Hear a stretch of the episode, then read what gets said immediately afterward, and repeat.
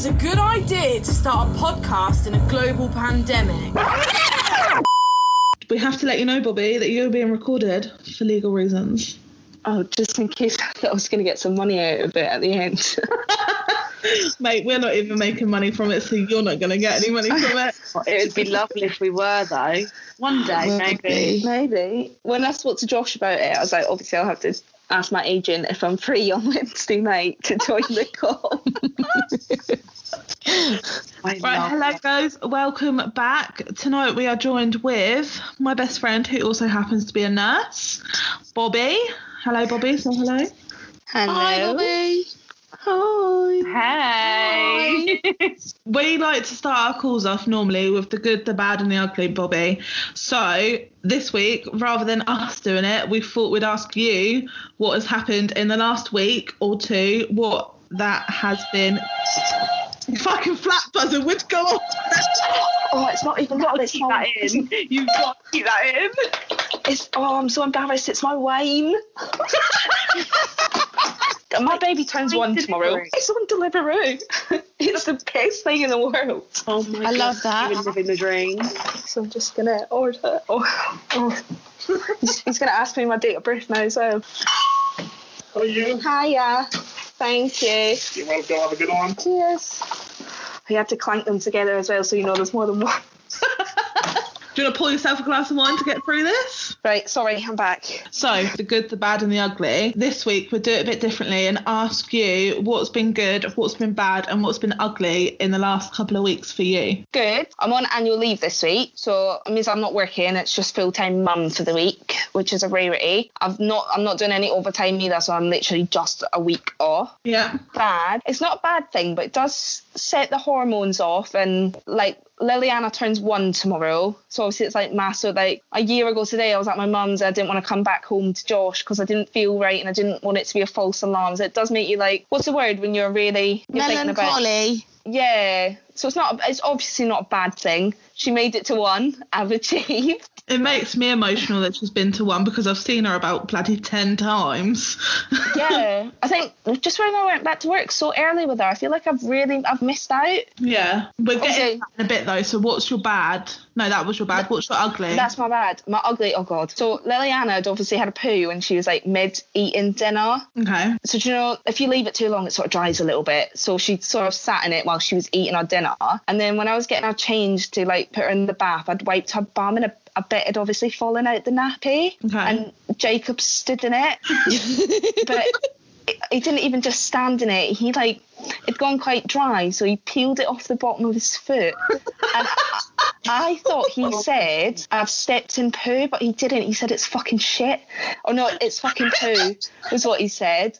And then I was like, Jacob, please don't say that word. He's like, Oh, I'm so sorry, mummy. I'm so sorry. And then Josh come in, obviously like, Dad's dad. And they'd said, oh, well, he could have said it was fucking shit, so at least he only swore the once. And I was like, Listen, that's not how you parent, Josh. It's just not how you're supposed to tell them off. The thing is, like, it was in context, so. How, yeah, that's the best bit. So they don't know how, like, they can swear. He knows all the swear words, but he knows how to use them as well. Brilliant. Oh, I just hope he doesn't do it at school. How embarrassing would that be to get called into school? Oh, it's not even like a little one. It's it's a it's a bad one. It's a big one. it's a big No, Faye does it. Faye probably taught Jacob how to do it because she's always used them in the right context. You remember when we were driving over them speed bumps and she was like, "Oh fucking hell, Bobby, slow down." I can imagine her saying that. Yeah. Me too. Oh, no, don't. I dropped stuff off at the door whilst Abby was isolating, and I dropped it at the front door, and I'd promised her that I was going to take her a present, and I com- I just forgot. I was in such a stress with Liliana in the shop, and I forgot to pick up a present. And I got to the front door and put Abby's cigarettes down at the door, and then Faye turned around and was like, "Where's my present?" And I was like, I'm really, really sorry, Faye. I forgot to lift it. Like, I just wasn't thinking. And straight as anything, should that? I think you should think more. It's like, I'm Oh, so I love her. I, I'm I so had a milkshake once and I had to go back and get it. She's brilliant. Oh, she's hilarious. She's, so, funny. strong-willed. I wonder where she gets that from. Oh, I don't- I wouldn't know. Mm, I want her. No. I like that. Think more. I, should, I think I- you should think oh. more. She's definitely a character. She's a wise soul. Bobby, do you feel that we need a bit of a backstory as to why she became a nurse first before we jump into the 24 questions? Yeah, well, probably probably make me cry. When I was I was really young, so my mum's mum was diagnosed with cancer, um, and I used to say so that's my gran. I was always really really close with my gran. I was the firstborn from my mum. Well, out of like all of her children, I'm the eldest. So um, I was my gran's first grandchild. And she didn't have a good relationship with my mum, so it meant that I was then like to heal the damaged relationship, if that makes sense. It brought my mum and my gran a lot closer after I was born. Um, she had a drinking problem, so she wasn't allowed to drink when she had me, which was the easiest thing in the world for her to give up because it meant that she got to have me for a sleepover. So I was always really close with her. And then, yeah, she got diagnosed with bone cancer. It was primary thyroid cancer, and then it spread to her bones, and then eventually it was lung cancer, and that's how she passed away. But she passed away in 2008. So she was only 58 when she passed away. Um, she was really, really young. And I used to like stay on a Friday night. I'd walk home from school to stay with my gran, and I wouldn't go back until the Sunday night because I didn't trust her carers to look after her the way that I would look after her. So I think like if I was born in '95 and she died in 2008, then what's that? Five and eight, 13. 13. So, and she'd had the bone cancer for a couple of years. It was really, really fast. So I moved down in 2008. She died in 2007. So I was 12. So she did die when, like, literally just before my 12th birthday, she passed away. So say about nine or 10 when I was looking after her. And it was literally, I didn't trust, I didn't trust the carers to do as good a job. And I would, I would like empty her catheter bag for her, and I'd make her a cup of tea, but I couldn't carry the tea up the stairs, so I'd put it like on the chair lift, and then the chair lift would carry it upstairs so that she could get a cup of tea, helping her get onto her commode and all that. So I think that's probably where it started. But mum's got photos of me like little, little dressed up as a nurse. I think it's just literally all I've ever wanted to do. And then once you start going down the health and social care route at college and things like that, you don't really have massive options as to where you're going to end up. Well, I suppose you do because you've got social care side of it as well. But Yeah. I, I was I was never really. I'm a bit more hands on. You did do social care though, didn't you? Yeah, so it was health and social care. My first job was in I did the domiciliary like home care. Mm-hmm. um I did like that because you were sort of working on your own and then you'd go in and like it'd be little things like you might only like put a lunch on and then just sit there whilst your patient had lunch and keep them company. And then there was quite a bit of personal care. But because you don't get paid for the travel time, you'd be like at work, your first call would be seven o'clock in the morning, but you wouldn't finish until like half nine, ten o'clock at night. But you'd actually only get paid for like the seven hours that you did. So that's when I went to a nursing home. And then after I had Jacob, I thought you you've got until they start school where you're sort of like entitled to all the benefits. And I thought I can either sit on my bum and just focus on Jacob for five years, or I can try and go to uni. So it was nursing that I picked. I still can't believe I actually did it, you know. You did it. I actually never be able to do qualified. anything like that. Like fair fucking play to you. I think about doing stuff like I'm I'm capable. I know I am, but then I just think, nah. I, Honestly, I- same. nah. I couldn't. is the best thing I've ever done. Uh, On the daily, I say to myself, "God, Mills, go back to uni, study." Like I, that was like my backup. Like if I chose not to do music, it would be nursing or midwifery. And I'm like, "God, Mills, go back to uni, do your midwifery." And I'm just like, "Nah, I can't." be Dave says it to me all the time. He says, You're young enough to do whatever you want, babe. Like, go and do it. And I'm like, Nah, I'm not. Nah. No, it's definitely. I think it is an experience. I just think nowadays, so so many people have got degrees, and then where it's all student loan funded and things like that. I just think like nowadays you you need them, Mm-hmm. Mhm. and it does That's help. thing, It though, does help. money Is everything's so expensive, and then I don't know. Especially with the way the world is at the moment, I just think it everything's a mm. bit of a standstill. I, I literally look at my student loan account and it's like sixty nine thousand pounds that I owe. I'm gonna be paying that one off until I die. Yeah, mine, mine's quite high too. I just don't understand. Like, education should be free. It is in Scotland. University yeah. free in Scotland. Because you were thinking about moving back to Scotland, weren't you? So your kids got free education. Yeah, I did get accepted to Scottish Uni because I was meant to do my nursing at Concordia, and then I chickened out of moving up. How long have you been a nurse for? So I qualified in September, 22nd of September this year. Oh, last year because we're in the new year now, aren't we? We are in the new year, yeah. Yeah, September. So your training course is three years. and the, if you're single field, so I'm just adult field, and then three years at uni as a student nurse, and then qualified in September. So you've said that Liliana's turning one. Obviously, I know that. But did it affect your mood, your postpartum, going back and working through this pandemic? At the time, I, I didn't think it had until I wasn't very well mental health wise in August. And I think, to be honest, it was because I'd gone back to work when she was five weeks old and then had gone through the first peak and then in august it was like a bit of normality like even like you guys all like have noticed like when it got after the first peak it then dropped and it was sort of like oh well that's it we've done it. Like and even though we knew the potential like second peak that was coming like we're like oh well we made it through the first one it's never going to be as bad as what the first one was. Thinking that it'd be like a incremental decline through the peaks. And then obviously that really has not been the case this time. So i think in august when baby had started sleeping through the night, so I wasn't as exhausted. I think it all just kind of hit me then. And obviously, Josh went away because he was in the Navy for a little bit and he'd gone away in the May. So I think probably did definitely not help with the postpartum, but at, at first I was too busy even to notice. So did you um like have a graduation or anything? you said you qualified on the No. 20th of September, so No, nothing. I know they were like rushing people. So I was part of the like the third year nurses that got it like sort of like emergency recruited if you like. Um so I spent the last six months of my degree uh, working at QA. So I wasn't actually I didn't feel like a student anymore. And they'd like trained me to do my medication and things like that. So I was basically a nurse but without the pin and still under sort of supervision. So how did your role change from being a student nurse to go into a qualified nurse throughout the pandemic? Because it obviously wasn't a normal transition for you. No. So I guess like you sort of when you start your training, you like you get all these competencies and things that you've got to start. So like even like giving out medication. So if I wanted to give someone paracetamol, um, you've got to be like deemed competent to give that medication. But I'd already done that before I was qualified. So then Yeah. it was just it was just sort of like I literally qualified and it was like, right, this is your team of patients, here's your drug trolley. Go, go, go. Yeah, basically. So scary. So they were kind of like so rushed off their feet that they were getting you to do something that you weren't even qualified for. But yeah, before that was sort of like before the next peak had started. So it was still quite the hospital was never empty. Never empty. What was one of our questions? How do you feel about the videos of the empty hospitals? Because we know it's bogus. I can't even see what I want to see to that one.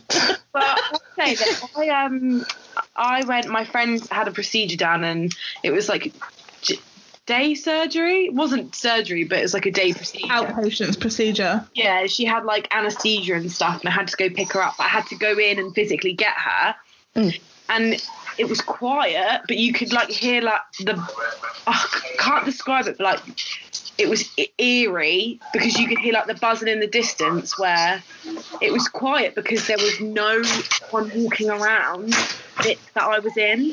It was you know like you're walking from the car park to where you need to go Yeah. There would be visitors and there was nurses and stuff and doctors all walking around but there, it wasn't busy because it wasn't heaving with fucking people visiting people Yeah, we don't have any visitors on the ward. Um I don't know if that's like the case for everywhere. Um obviously like there'll be special circumstances that you can have visitors without being too yeah, depressing. so it's like um, I support um, adults with disabilities so if they lack capacity and the hospital they would have an advocate with them Yeah, same here. When one of the people I support had a stroke back in August, and we had one member of staff with her at all times because she lacks the capacity, t you know, to be on her own. yeah so in these circumstances they would have to have an advocate but when when i was there it was just eerie because it's normally busy with the general public like the Yeah, the, you could still see the doctors and the nurses were busy. Everything was so, so there was social distancing in place. There was more hand sanitizer than I've ever seen in my entire life, everywhere. Literally.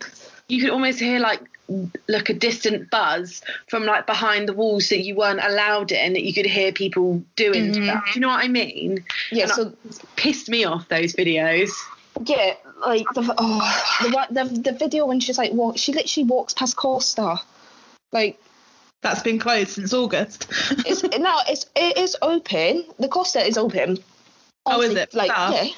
Do, do you know what would happen if we couldn't get our caffeine whilst we we're at work? Good God. You just walk onto the ward and there'd just be like nurses asleep everywhere. You'd be tripping over doctors like fast asleep, snoring their heads off Of course, Costa wasn't open. Um, and then the bit with the beds. Do you see the bit where the beds are like sitting in the corridor? No, I switched it off. that's literally the bit with the beds outside. We've got, we've got a massive big bed storage because obviously, like, whilst beds are being repaired or not that they're not in, we've obviously got more beds than we've got capacity for the beds. yeah. It's like mm-hmm. spa- it's like spares. Yeah, Yeah. like boat with lifeboats on it. Yeah, do you know what I Yeah. mean? So, and that, that was literally outside the bed storage. We've got no empty we've got no bed spaces that haven't got a patient in it that we would usually keep a spare bed. Yeah. there's patients there. So that was the most annoying bit. And I've, we, the Royal College of Nursing had put out a thing to say like we know that people really want to respond with their views, but you're you're like you're just going to encourage her to sort of snap back. Yeah. back. Hasn't she been um, Mind. fined and she's also now not allowed to em- enter a hospital at all unless she's invited for an appointment Yeah. Or an emergency. or it's an actual life or death emergency. Otherwise, she's Yeah. not in. Uh, so I read, but I don't know if that's I if that bit's true. Yeah. Two years, November 9th, November 19th? Yeah, I was really poorly. Like, I just couldn't, I know it sounds really weird, but I was trying to do something with my hands and like, it just felt like they weren't working. You know, when you're just so poorly and you're just so achy. And I remember Yeah. Looking at my mum like, Mum, I think I'm broken. She's adamant that, that I had, um, I had But COVID. we thought you had it last year, didn't we, Bobs? Yeah, I, I was convinced that I'd had it in March. We had a bit of a girls' night out after I had Liliana, and then Before lockdown, obviously. Yeah, just before. And literally, I spent the whole week on the couch. I, I could not move. I couldn't. I fell asleep with the kids in the house. Like I could not do anything. I was so so ill. But then I tested positive on the like 11th of January. She's just gone. So Yeah. I was- I, I was the same. So I was really, really poorly, like December to February 19 to 20. And then I, th- that like, and then when it first came out and the symptoms came out, and I was like, that really, really sounds like COVID. But obviously, we didn't really know about it then. And then I tested positive January the 8th this year. Touch wood, I don't test positive. I take my vitamins and I, I wear them. I don't want. I don't want it. I think my oh, I couldn't believe it. I ran that- past someone today. Literally was nowhere near him. He went, uh, "Watch your space." And I just want to say, if you're that bothered, mate, fuck off home and put a face mask on. Oh, I literally had this like elderly man in Asda. He had his mask on and he was talking to Liliana. She was sitting in the trolley, and he was like, "Oh, hello, little lady," and she started crying because she's a lockdown baby. So if anyone talks to her, she just has a meltdown. And so he was like, "Oh, it's probably my mask scaring her." So he pulled it down, and I was like, "What are you doing? Like, stop!" from a baby. Oh, I was My like, nan she- Gramps, they um, I was at my mum's because my sister had a baby in the summer, so we can still go there. Like we're her support bubble. Mm. And we went there. My nan and Gramps come to the front door to drop something off for my sister, and they were wearing these visors. Honestly, my heart broke. Like I just wanted to hug him. I the the first time I'd seen him in about what since Harriet was born, so six months maybe. Yeah. And they were wearing, and it just made me so sad. And my nan just looked at me. She went, "I've just had enough oh. of it all now." And oh, my heart, I can't take it. It's awful, It is so sad, isn't it? Awful, awful, awful. It is so, and where there's like no visitors coming out of the hospital, is there like if if you're like loved one was in hospital and you can't even get up to see them, and then the phone lines are just so constantly busy on our ward, and you're trying to update family members, and that it's like it's pa- relatives calling to say like I just can't get through. Or It's actually, heartbreaking. my heart, my um, the nurses though, because I was in for an outpatients procedure in o- October, so it was literally the day before Faye's birthday, and then it ended up turning into like an overnight procedure. So I had to stay in for the night, and like I was like, well, I can't because my daughter's birthday. Like I don't want to stay here, and like they feel awful because you can't. My mum couldn't even come up to the ward to bring me stuff to stay. In the end, they were like, do you know what? You're the last one in. We're gonna let her up, but she can't stay for long. So like I feel awful for you guys because you're stuck in a catch twenty two where like you know your patients need to see your relatives, but you like you physically can't do anything. Is, is that trying to like you've got to like think for like the bigger picture as well? So obviously like we can't. So we'll obviously have our masks on, but we can't socially distance from our patients. Like I, I couldn't like Yeah. just flick Yeah. my tablets at my patients and hope for the best. Like we can't. Yeah. It's impossible. Do a Yeah. dart with an IV. yeah, just hope that I get it to connect. Like we can't do it. So obviously, like any family member that was then to come in, that expands our bubble. yeah. Yeah. And you need nurses and healthcare doctors, even our catering staff and things like that have been brilliant. But you, they need us to look after them more than they need a family member to come in and yeah. see them. We're quite lucky with this day and age, though, with um like Skype, obviously, like we're on now, and uh, I was gonna say Bluetooth, um, like FaceTime. I don't know what I meant by Bluetooth. It's just the old lady and me coming out. like FaceTimes and stuff. Like they have because QA has free Wi-Fi, doesn't it? Yeah. Yeah. There's the um, like family liaison officers that have sort of come into play during the pandemic. So they've been going about with like the iPads and doing FaceTimes and things like that with relatives. Oh, But so, so I think sometimes that's harder because if I could like if I could see my mum and I couldn't get to her, Yeah. it's just it is like say catch twenty two. It's literally it's torture for the relatives. It really really is, especially at the minute because uh, you hear like coronavirus and then the, our patients are over eighty five. So as soon as they hear that their elderly relative has got COVID, they're literally like devastated. Yeah. It's so so hard. Yeah. Talking about You know. hard things, you know, life in general at the moment. But what's been the hardest thing during this pandemic for you? the hardest things, work wise or personal wise. Both. I think it's been like the the added pressure. So obviously, like when we were like the schools were going back and things like that, I literally was like, so our ward was all COVID positive, and I was like stepping off of a COVID positive ward at eight o'clock at night and standing on the school playground at half past eight the next day. And mums Yeah. weren't socially distancing; they didn't all have their masks on. And I literally, so I was like, I said to the teacher, I got really, really upset at, to Jacob's teacher, like meltdown mode. I'm not, I can't bring him at the same time that everyone else is here. I don't want to be close to this many people. It's bad enough that Jacob's got to come to school, but I'm not worried about Jacob's health. Like the kids have shown to be more resilient to it. Like that's not what I'm worried about. If he gets it, it's not going to be as dangerous for mm-hmm. him. He's not got any underlying health conditions or anything like that. But obviously, then the worry is that he's just he's a link in a chain that ultimately leads to a vulnerable person Yeah. and that was where like the paranoia came from that it just felt so wrong that I was literally stepping out of work coming home going for my shower going to bed and then setting foot on a playground the next day that just did not make any sense to me. So Jacob was getting dropped off later. As long as he was there before nine o'clock he didn't get a late mark so he was literally getting dropped off at nine o'clock so that I didn't have to see anybody else on the playground That he wouldn't get a late mark. Surely, given the circumstances, they should just write that off anyway. And just Oh, absolutely. Like to have thought so, but no. I think that was like the worst bit was the playground, and obviously not seeing like my friends. And then Liliana, like I literally, she's one now, but especially in the first week, like I literally just had a baby and could just see my mum, which obviously I'm not moaning. I see my mum all the time anyway, but not being able to see friends, not being able to like it sounds silly, but like monkey business or like anything like that that we could literally Mhm. just socialize with other mums. That was That's it, isn't it? Hard. The social side of things is where people are struggling. Yeah. Because it's now also had a like a backtrack on Liliana as well, hasn't it? In the health visitors eyes. Oh yeah, the health visitor. Personally, I think she's okay. Like she's very clingy. She's really, really clingy. But I don't know if that's any difference between like a baby boy and a baby girl. But she's a lot, lot clingier than Jacob ever was. But the health visitor, Very much like Liliana, wasn't she?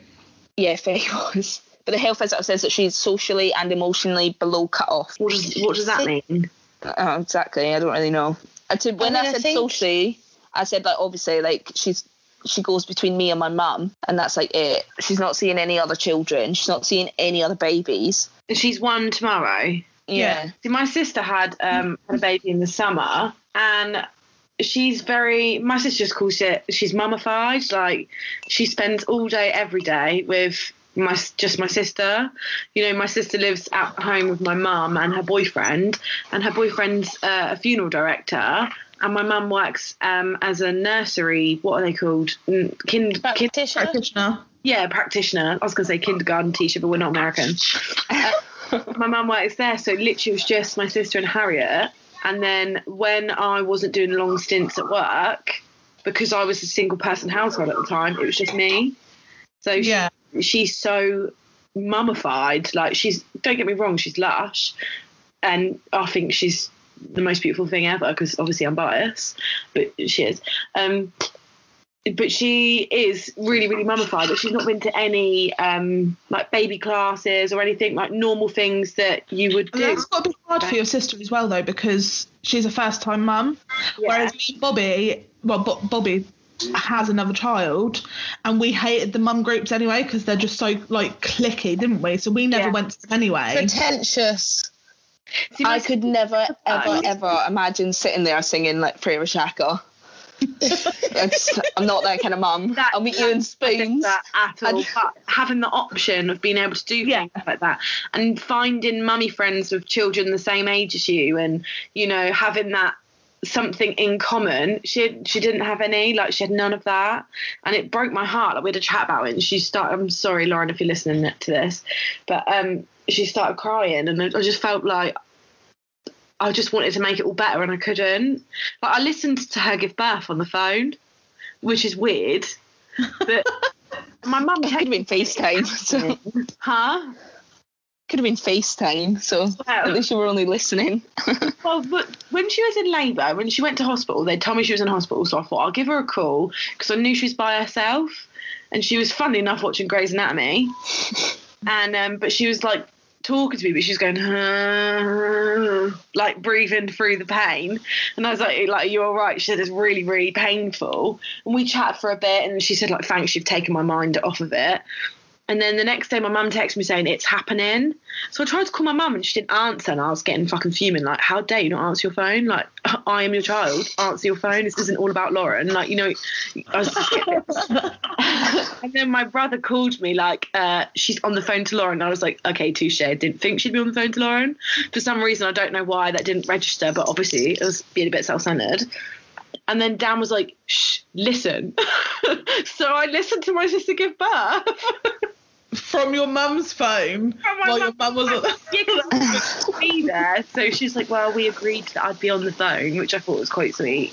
But also Yeah. really sad that mum, it's my mum's first grandbaby and she couldn't be there for her her own baby. Do you know what I mean? Yeah, you were still able to have both Josh and your mum in, weren't you, Bobs? yes, I was literally like February was just before the lockdown restrictions and Mhm. everything come into place. I still had, and thank God, because I don't. I think I would have killed Josh. he was literally like, oh, the whole time. So I, I left it too late because I thought, oh, so I've got plenty of time. I've got ages, and basically, I nearly gave birth in main reception at QA. How embarrassing as well, because I work there. Like, would- wouldn't you just be mortified? No, And then natural. oh he I sent him to get a drink and as soon as he left the room I was like I can't believe I let him do this to me I can't I can't wait to be like that with Dave if we have a kid. But this is all your fucking fault. it honestly it was but then in the end I she was like halfway out like they got her head out and I just went into total shock mode and I was like no I'm not doing this so I tried to get off the bed so Josh actually had to like hold me on mum had an arm Josh had like my torso holding me down the midwife had one leg and the healthcare support worker had the other leg because I was like no I'm not it's too sore it's too sore I'm not doing it With the head hanging out. yeah, literally with Liliana like half out, the midwife was like, "You like you need to hold her down." So Josh was just like squashing me. My mum would never have been able to keep me down. No. Such a Uh, beautiful name, though. But Liliana, Yeah, lovely. I love it. mum's Lillian, so she's named after my mum. Oh, I love that. Like that. Yeah, but I thought Lillian. It's not old fashioned. I've met loads of Lillians now, but and mm-hmm. Lily was is too common. There's, I know so many Lilies. So I thought, oh, Liliana.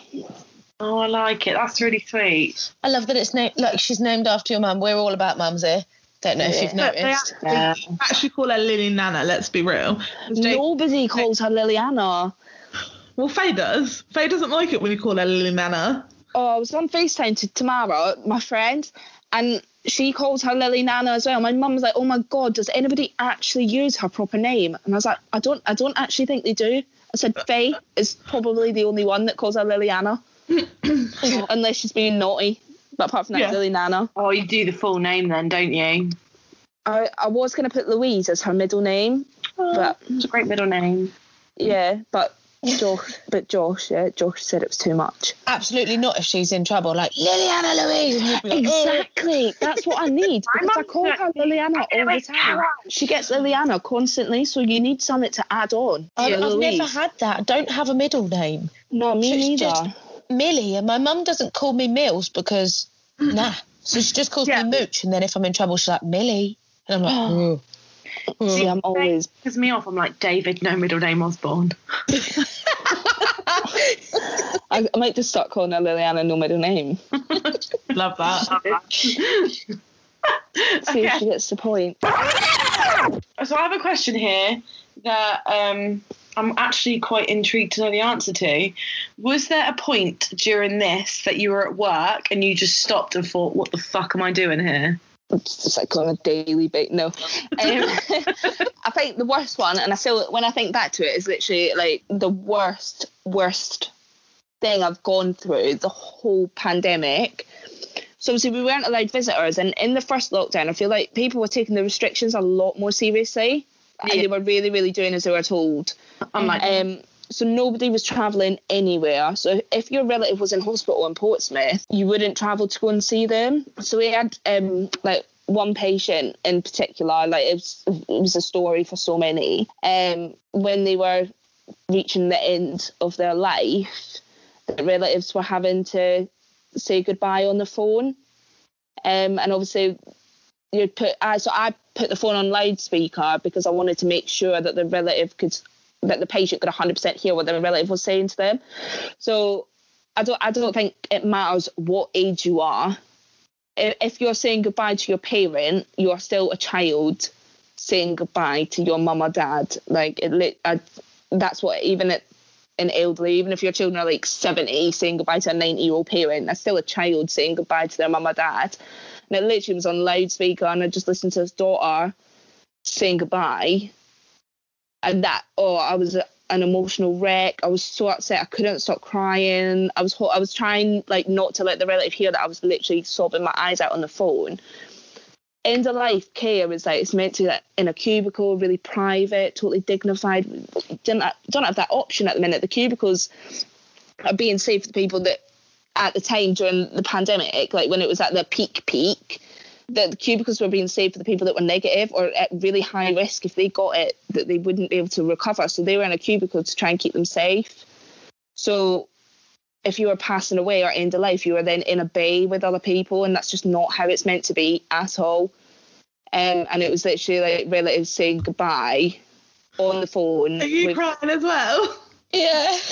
it uh, sets me off every time. It's just I've got such PTSD when I think about that phone call, and I was just I was crying so bad. And oh, you two, when you got kids, like you can't cry in front of your kids. You just you don't cry in front of your kids. You just don't do it. And the only thing that made me get a grip, I phoned my dad, and I was literally howling. I was like, I need to talk to Jacob. I need to talk to Jacob right now because I got a shift to finish. And my dad put Jacob on the phone, and I literally like I snapped out of it. And I was like, "Oh, what are you doing at Grand's house?" He's like, "Are you okay?" And I was like, "Yeah, mummy's absolutely fine. She just got a snotty nose, like." Because it was the only thing that I could like get a grip because it just wasn't going to happen otherwise. Can you like actually imagine listening to really like usually they're in a cubicle and you shut the door and like you're in total privacy saying goodbye to your mum and dad. You got no one listening, and I'm literally like holding a phone like, and she she called him daddy as well, and that just like oh, it don't matter how old you are. It's breaking me. It's my, literally dad, my dad's not seen his mum. It's in person since March last year. She fell over, broke her hip, and she has dementia. And they put her in a home. Like he waved at her through the window, and I thought that was bad enough. But that just you know, it was just a case for so so many that that was they were saying goodbye on the phone. Just Did you brutal. ever expect going into this isn't a question that has been sent in, this has just come from what you've just said. But did you ever expect going into a nursing degree that you'd be saying goodbye to so many patients and not being able to help them. I bet where I work with patients who are over the age of 85, they're sort of um, if they if they get ill or like they do start to deteriorate, like sometimes it just takes pneumonia. It just takes a little a cold that leads to a chest infection that then leads to pneumonia, and it's Yeah. so unf- it's so sad. But that's that's just what it's like in elderly care. But So, given more but- circumstances, though, their family would normally be able to come in and be with them. But You you had, to, you, had, you had to be like you had to be nurse, you had to be daughter, sister, like Yeah. And I think when I when I like started working like and I was still at uni, I hadn't actually qualified yet. And someone said to me like, "This is what you train for." Like, and I was so mad because nobody trains for this. no. Literally no one. And all three of us, all four of us are crying. It's a real struggle. don't. it's Do we like- need a break? Not to. To recover? because like you're in you're there like all the time I remember like we've had some- I make conversations. like you know moaning about not being able to give my nan a hug do you know what i mean it's just No, I don't feel like that because. I moan that I can't get to the pub and I'm on the front line and I'm waiting to get to the pub. So don't feel guilty about what you want when it's over. I do you know can't what i want to go wait. to the pub and all. Um, Can we all oh. go to the pub, please? Hundred percent. I'll be taking that mask off like I take my brow off at the end of the day. I cannot wait to not have to wear that mask again. I'm gonna burn every single mask I've got in my house. They are going like Oh, all the co- all the reusable ones. They are going in a bin and they are being burnt. If anyone mentions coronavirus around me, once the final patient is discharged, I'm literally going to kick them in the vagina because I don't want to hear about it anymore. I'm so done. I think when But- you, you don't you don't train to be a nurse to start your shift and not know how many patients you're going to have left at the end of it. Yeah. That's not how you start. That's not why you do your training. Yeah, but you didn't train to work during a global pandemic. No one saw it coming. Like, what the fuck? What the fuck is even happening right now? Like, I feel I will I feel like my grandparents saw this coming because those two have been isolating since coronavirus was in Wuhan. They've not left that house. Literally. My gran like watched it. She was like, nah. Not having this. She's been having her M&S delivered. She's not leaving the house. Not leaving for nothing. Or oh, I love that old people shop in M&S. Like, what is it? Why? But I love it. don't don't this I would love to be able to shop in M&S. Oh no, I love M&S, but it's like old people love it, don't they? Just yeah. Sorry. So on that note, what what more could we as the public do to help you guys more? Like, is there something that we could do that would help you more? I think just following the government guidance, to be honest. And now that 111 are sort of doing the appointments and things like that, um, to sort of like, if you can imagine, like, I have not been down to the emergency department in forever. I just know that they've got such a great team of staff down there. They really, really do. I was so lucky to get to do a placement in there. But I, d- I don't know what it's like for like social distancing or separating patients or whatever. They're probably trying their absolute best. I don't think you're allowed to go down there now. I think you have to call before. yeah, you do. Um, so I think things like that's probably making sure you utilise other services. But then, like the problem that we've got is you, you don't want to scare people away from coming to the hospital because you'll find that the people that are too scared to come to the hospital are probably the people that need it the most. Yeah. But you saw it on the news tonight, like hospital admissions are really going down. And so did the positive cases tonight as well, didn't they? Just for clarification, we're recording this on the 10th of February 21 because we don't know when this episode is going to go out. I used to watch all the press conferences, but now I just think I scare myself too much. When mm-hmm. they announced the second lockdown, I nearly had a full blown panic attack. I was by myself and I was fucking fed up. You know what? I've just had enough. The second lockdown was Halloween. No, it wasn't. It wasn't actually Halloween, but me, Bobby, and Josh were throwing a Halloween party for Jacob, Faye, and Josh's and Bobby's little girl Ruby. Um, and we all sat there. We'd had a Chinese, and the kids had had the best day. They'd done apple bobbing and everything, and we were having a couple of drinks. And then the news came on, and it just ruined the night, didn't it? Because we knew that that was the la- that was the last time we all got to spend time together. Yeah. It's, Yeah. And like And- before that, literally, we were together every fucking day that we could be. And then because whilst before the lateral flow testing come out, um, we weren't seeing Ruby at all because obviously I work at the hospital. Jacob and Liliana, that's my choice to work at the hospital and then come home to them. They're my children. That's my choice. Um, but we obviously, um, it's Ruby's mum's choice as to whether she was happy with me working at the Yeah. hospital and then coming to be in contact with Ruby, and she wasn't. Which, do you know what I mean? If I hadn't chosen my career, I probably wouldn't have been happy with it either. So we didn't see Ruby until the lateral flow testing had then gone out. So I had a massive strain on Josh because that's obviously his daughter. It's quite frustrating as well that the lateral flow testing came to the hospitals later than it came to um, care homes because Jess actually got test started getting her lateral flow testing before you even got your testing done, Bobs. So I don't know. I don't. I don't know whether that, that's just because like on the scale of staff in the nursing home to the scale of staff in the hospital that there's so so many more that it just took longer to get it out. Yeah, Plus, I. I had some time off as well, so maybe by the time I'd actually got, yeah, no, I don't need the lateral ones anymore. But we don't get PCR tested unless we've got symptoms or a positive lateral flow. So, talking about um, lack of those tests, then, do you think the NHS was adequately equipped to deal with a pandemic? I don't know. I'm only a nurse. Jesus When it comes to like PPE and stuff, because they're in the first couple of press conferences and some of the stuff on the news, and I don't know, obviously don't know how true it is because like I'm not, but they were saying that because of government funding cut, that the NHS should have been prepared for something like this, but weren't prepared in regards to PPE, ventilators, and all the equipment that they needed.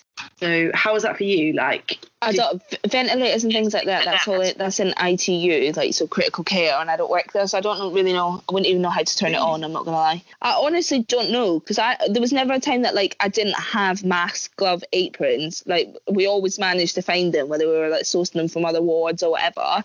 Whether like maybe there's meant to be like a certain amount like as backup or a certain amount in stock, and the numbers were lower, and that's why there was the panic about it.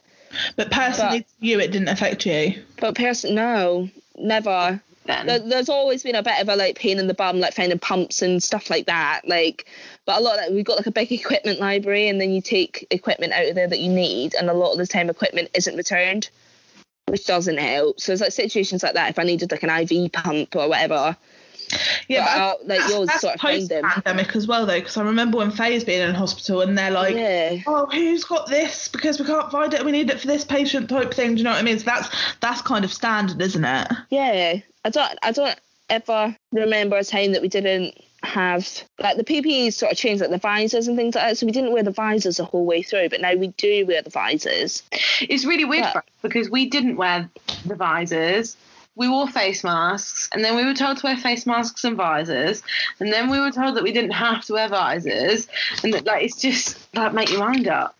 We There, there must have been at some point because so the FFP3 masks, which are the ones that look like the ones that you wear when you're painting and decorating, yeah, we've had like certain different types of them, and we've had to be like retested to make sure that they fit properly um, a couple of times as I guess supply has changed. Yeah. But then if if supply is changing, there's still supply, so it's not a shortage. But there, I mean, if I, I don't, I never know how gold standard the news and that is. I'd like to say if the news is reporting on it, it might be true, but you never know. Well, you don't know in this day and age, do you? Do you think the government have done enough? I think they're. Tr- I I honestly think Boris has done such a good job. Like, could you actually imagine being in his situation? I didn't. I didn't vote. I didn't vote Conservative, but um, I think was that actually any? Could you imagine like Theresa May being in charge of this? Not Just really, as an no. example. Not the only thing he's had to deal with either, is it? Brexit. Yeah. Yeah, I, I just. I think people could listen more, but then there's such a problem with like mask fatigue and people getting bored of the lockdown, and What's mask fatigue? or you just get fed, you get like fed up wearing it, so you just take it off. Like you know when you see people in Asda and they've like got their nose out, Yeah. and like they might as well have that mask off because it's Honestly, doing nothing. it winds me up so much. Okay, uh, uh, it's better than nothing. At least it's on, but it's doing nothing. If I, have to wear one all day, and if all doctors and nurses have to suit up in full PPE, you can wear a fucking face mask to walk down Lidl's middle aisle. Yeah, absolutely. I wear one for 15 hours at a time sometimes, and I think I've got this on for 15 hours. because I'm a nurse, so I have to be open. And I think things like so claustrophobia, anxiety, like these are genuine reasons why people can. If you feel claustrophobic and you put something over your face, if you've got some sort of PTSD, anything that goes back to like having something over your no, face, fair, but then that things would, like that. that that would be a genuine exemption now. hmm This is where it's hard. It- It's hard. It is hard because I can see it from both sides. It's a double-edged sword. Like I can get it. No, I think there's def- there's definitely conditions out there that you don't need to wear it for. Definitely, especially if you're like a carbon dioxide retainer, because obviously if you're breathing out, you need that carbon dioxide to like get away.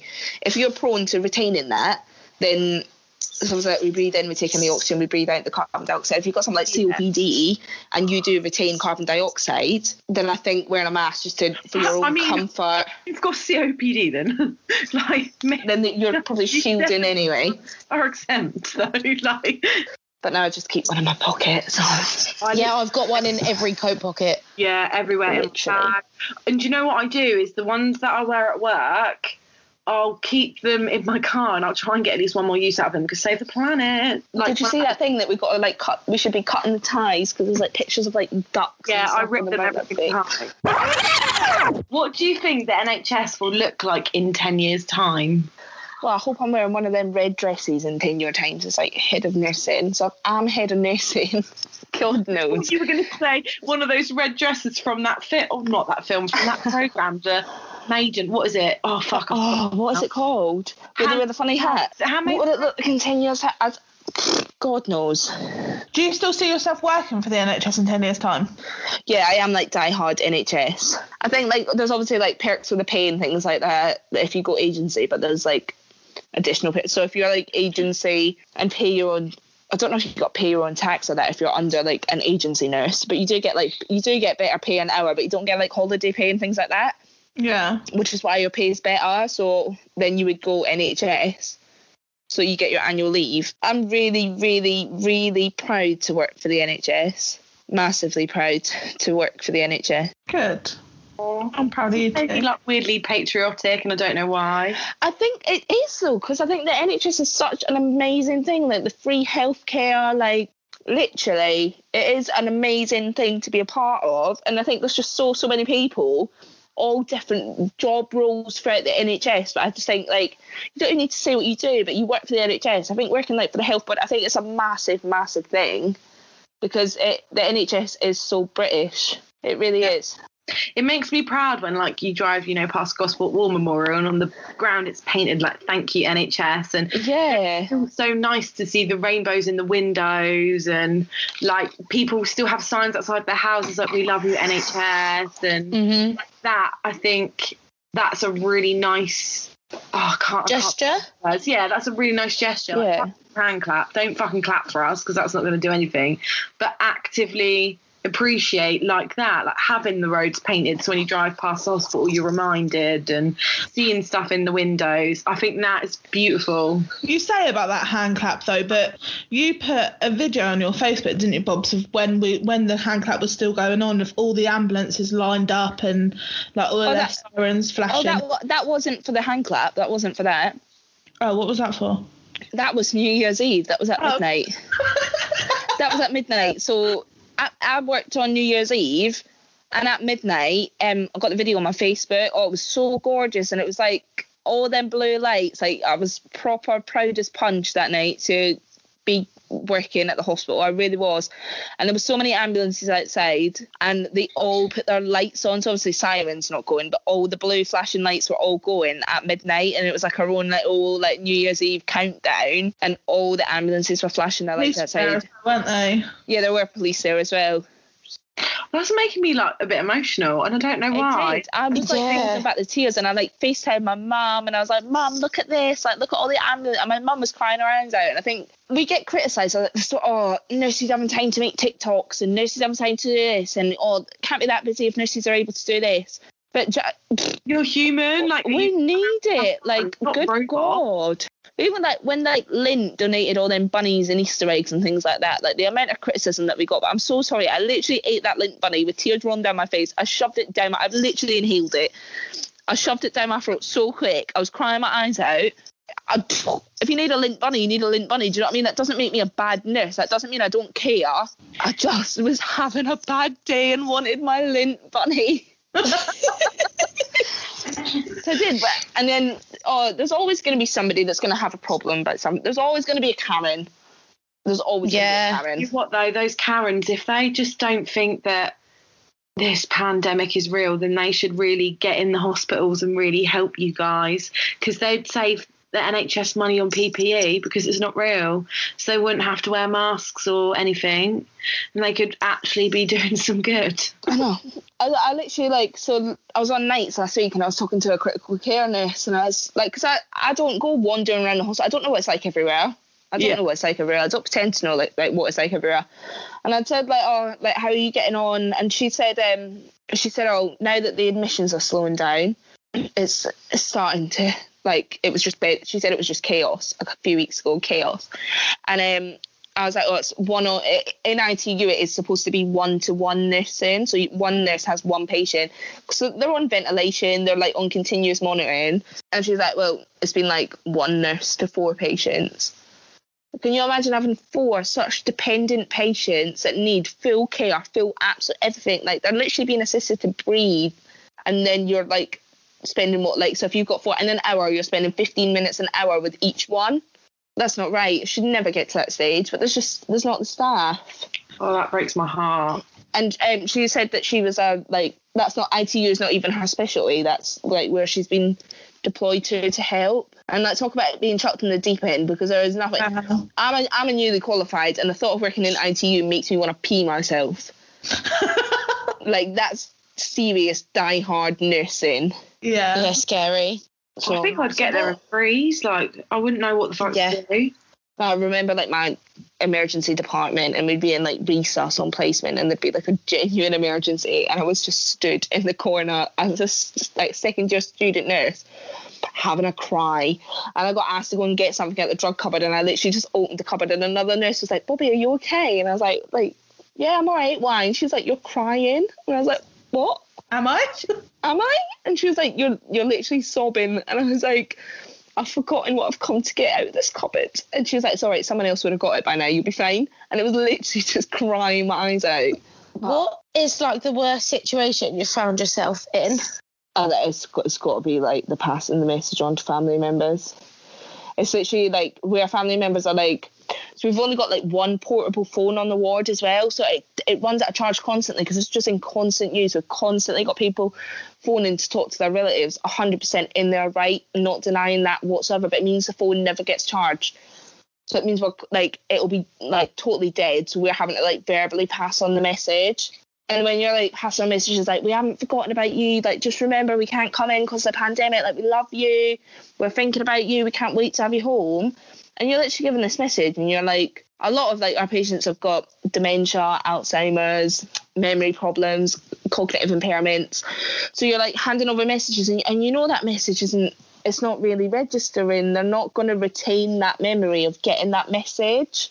And you're like, That's real but, sad. but you know you've got a family member literally like dependent, and it's they're not remembering their wife because they're remembering a message. Like they they recognize their wife because they know their face, not by like a comment that they would say. Mm-hmm. And you know, like the whole time that you're there, like, oh, Sheila says she loves you, and John Smith is doesn't know who Sheila is. It's brutal. Well, on on the flip side to that, then, um, what do you think is the best thing that has happened to you during this? the the best thing is with my over 85 year old patients who have kicked COVID's butt. They have thrown the middle finger to coronavirus. They have gone home fighting fit, back to the families, back to their great great great grandchildren, not giving a hoot. Going home. They've had it, COVID, done it, mate. I'm going home. They're like been Smashed it. there, t-shirt. so Watching on the news. I'm one of them. Oh yeah, COVID. Yeah, tested positive for that. Smashed it. Gone home. Oh, it's making just talking about it though. It's just making me a bit not sad, but like like I said earlier, like weirdly patriotic and like really proud. I'm so proud of you, Bobby, honestly. Oh yeah, man, I don't All, even- all really four of us have just cried. I've had Keep crying. I've de- it's definitely been an experience. I wouldn't I wouldn't want to go through it again. I'd never ever want to go through this again. It's Honestly. I'd it sounds so horrible, but I would actually do anything to treat anything other than coronavirus because that just that seems to be all it is. COVID, COVID, COVID, COVID. When when you say COVID, you're like COVID, COVID. I know. I'm so, sound so I, I don't even say it like I'm interested in it anymore. I'm like, bleh. That's probably because it's been your life, like all day, every day, like more so than anybody else because you're in it. Yeah. uh, with the new variant, so like in the first peak, we would have a bay of like six patients, and somebody would test positive in the bay, and the other five people would be negative. But with the new variant, it literally spreads like wildfire. It honestly does. So then it'd be a bay of six patients, one person would test positive, and the other five people would be positive. Yeah, my my sister works next door to me, like with the same type of work, and we're from the Monday to the Wednesday, twenty out of twenty four members of staff and five, no, six of their people they support, which is all of them, were positive from the Monday to the Wednesday. literally. And we just we weren't like we were not prepared for that second. Where we had like covid contact and things like that this time around like we didn't have that in the first peak we didn't have the whole like if you were a contact of a positive case you had to isolate for 14 days. It just wasn't the case in the first peak so obviously you've had like staff going off with isolation like staff going off if a, someone in their household tested positive if they'd been in contact with someone positive then they were in isolation so like the staffing horrific at one point because But how does that work though? Because if you're working on a COVID positive ward, you're coming into contact with it all the time. So how do you, how does that work? So because we've got our PPE on, we are like protected. Yeah. Yeah, same with us. Yeah, and me. So because we're protected, we're okay in that front. But if I if I like was in a situation that I didn't have my mask on, So, do you think that this pandemic has streamlined your whole nursing experience? Do you think you would have learned as much as you have in the last year in your first year of nursing if the pandemic wasn't here? I feel like I have learned a lot. Like as far as like oxygen levels and like different masks for oxygen things like that are but a lot of our patients aren't for escalation so they're not they're not to go to ITU because obviously they're in their 90s god love them so they're not for massive invasive treatment. I think everything is sort of it's been everything elderly care and then with covid on top so i've probably learned a lot lot more than what i would have done in normal circumstances. But I don't take it's hard because I don't take any joy from that because I think of everything that's had to happen for me to get that learning. Yeah. Do you know what I mean? So you're always like in two minds about it. I have learned a lot. Am I happy that I've learned it? No. I'd rather I'd rather have read a book. Just a hard lesson to learn then. Yeah, I think it's I don't know, I think if I could just go back the whole year probably. I wish I could have like gone back in proper time and like, don't fucking eat that bat. Yeah. Was. Like, I don't I don't actually know, I just know that was one of the where it came rumours. from. Like this time last year, I was on my honeymoon in Jamaica. Oh, sad times. oh, there it is again. Honeymoon in Jamaica. Yeah. Last time I went on a date with Dave when I was on my honeymoon in Jamaica. You're welcome. Anyway, um, yeah, I forgot what I was saying. Oh yeah, and obviously on my honeymoon, and it was like lovely. Like we didn't. It, there was no like scaremongering like there is now. Like when we went to the airport, there was you know you get those TVs that you get them in cinemas as well, don't you? While you're waiting to buy your ticket, or at the airport you're waiting to board your plane, you've got TVs with like adverts on, or like the big Mm-hmm. bus stop billboards that change, and it'd be like shampoo and conditioner, duty free, cigarettes, COVID 19. And it would be like wash your hands, COVID 19. It just, but it was really quick. Like, it just wasn't, we laughed about it. We were like, really? Like, Yeah, so did we at if work. it's that serious, you, you do more. And then, like, a month later, we were in complete fucking lockdown. Mad. I still like can't believe we're actually like in a pandemic. Like the kids, the schools are shut. Like, do you know how much of a battle it is to shut the schools when there's a bit of fucking snow? But like, do you know what I mean? Like, they don't shut the schools for anything. You never, never think you've obviously heard about the pandemics that have happened in the past. Yeah. Never think that you're ever going to live through a global pandemic.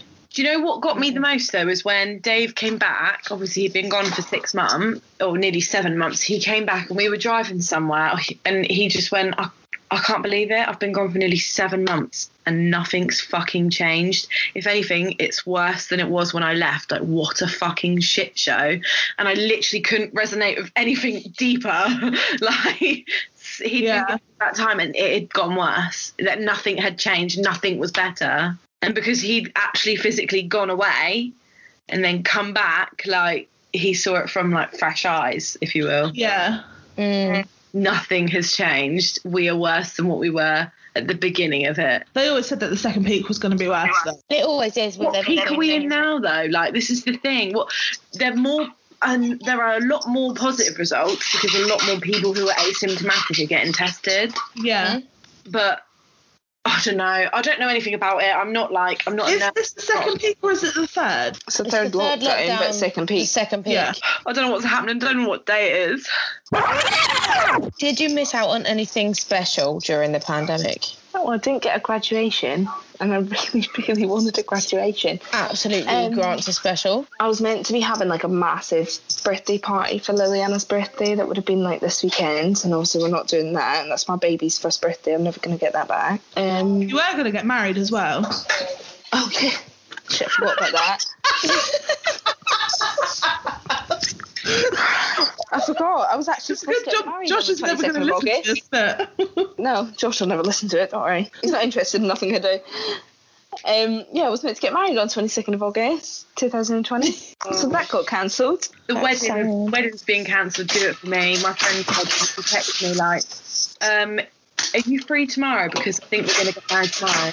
And I was uh, okay. She's like, "So, yeah, we're getting married tomorrow. Can you be there?" And I thought, "Yeah." And literally within, because her dad had flown over from Australia, and within 24 hours, less than 24 hours, they, she was in her dress, she had her makeup done. Her dad walked down the aisle, and it was nothing. It wasn't like how it was meant to be, but because they were shutting all the borders and and now she's texted me again yesterday for the third time they're moving it again so even though she's married and legally she's married they pay for this big massive celebration that you know like your princess dream wedding or whatever and now for the third time has had to push it and i just think literally if i got married any later or went on my honeymoon any later i like what yeah. But, If like, they cancelled it that many times as well, you've got to think maybe that's a sign.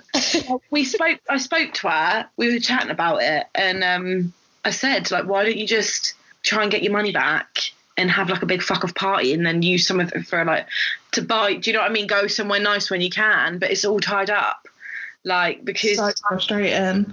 they paid it all off to have it they all they can do is push it back Yeah, if it had just been a deposit, it would have been a different situation, wouldn't Yeah. it? Like you can lose your deposit, but knowing that you've paid all this money for something, you don't then not want to have it. Yeah. what a fucking shit show Have we Shit. all We just lost. We only had like sixty-five pounds was all we lost from our deposit, and then we would have got it back if we moved the date. But it was like, oh well, we don't really want to move the date because you don't actually know when we're going to be out of this. Like I thought it'd be done by now. I thought COVID would be like a thing of the past by now, Yeah, and we're still living it. So what's the point? I'll just marry him when it's all done. So obviously this has been a pretty dark podcast. Well, it's not dark, but it's been real. What Deep. we've been going through, it's been real. So now, Bobby, we want to hear, obviously keeping your GPRD in, in place and whatnot. If that's even what that is, I don't have a fucking clue. GPDR. Yeah, that one too. Um, What's a GPDR? No, GDPR in it. What is it? data protection Yeah, General Data Protection. All right, okay. So obviously keeping that in place, um, we want to hear from the first day that you stepped into hospital being a student nurse to the up to current, the funniest story that you have encountered. Oh, it's, we just had. Sometimes we get the funniest of people, and I think when you've got working with patients who have got cognitive impairment, so like dementia, Alzheimer's, whatever, things like that, um, you do have the funniest of comments that get made. But I think definitely it's almost cringy to say it because I'm just not like do you know that like stereotype that men have in their head of nurses? When the, the reality is I go home from work and I don't know what stains are on my uniform. It could be anything.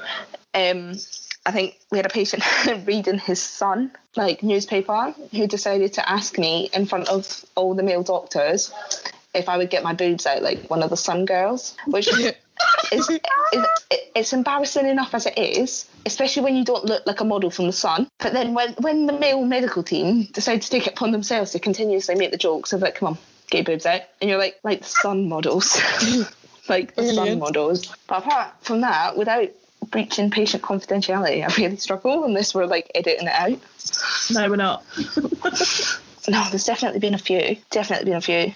We had a nurse have like a, a bit of a like upset, like oh god, she was so upset with herself because she she was trying to ex- explain because obviously it doesn't matter whether what's wrong with you. It's your right to know what's wrong with you. So whether you're going to remember or not, that doesn't matter. And oh my god, she said to this patient, she said, um, "Do you know that virus that's that's on the news that everybody's talking about, the coronavirus? Yeah, you've got it. Why did you say that to that? And this poor woman, and she was like, I, she's like, I'm, oh, I just didn't know how to explain it. Like, could you imagine? Do you know that virus? Everyone's watching the news. Yeah, you got it.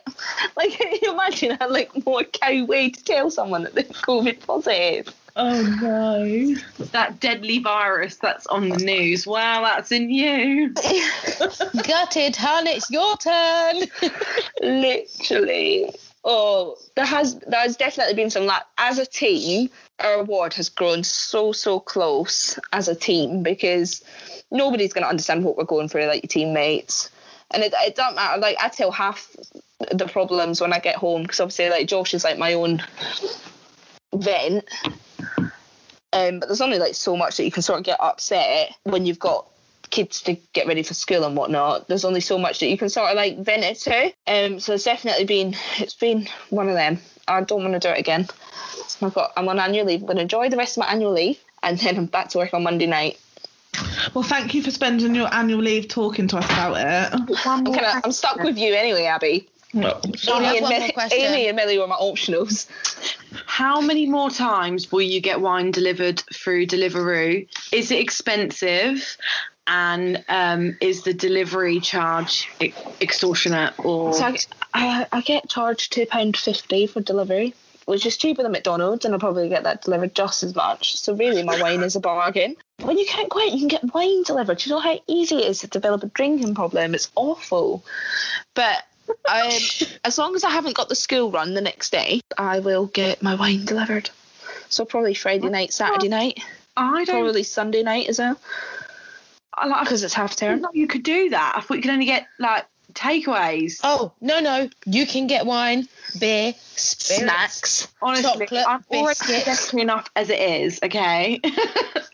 I'm, I'm, Deliveroo was my saviour during my isolation. sometimes you just got you just got to think what's more important money or your happiness and i think when it comes to Deliveroo, got to do what makes you happy And if you want that wine delivered, you get that wine delivered. yes. You work hard for your money, you spend it on what you need. Honestly, And- I feel like I've just learned a new life skill. If you ever feel bad about it just just remember you're breaking the chain to a potentially vulnerable person by not going to the shop so Absolutely. do it if you're not going to do it for yourself do it for Bori all right get your wine delivered Do it for Bojo, get your wine delivered. thank you so, so, so, so much, Bobby. Yes. Thank you. Sorry we've chewed your ear off. Well, we And- appreciate you. I listen to your podcast when I'm like doing my makeup, so I'm kind of hoping that like oh we ain't got people getting too emotional whilst they're doing their makeup in the morning, listening to the podcast, because that would just be a disaster. Thank you so much, Bobby. I uh, can't turn the camera back round. I'm so sorry, but I don't understand Skype. So wait,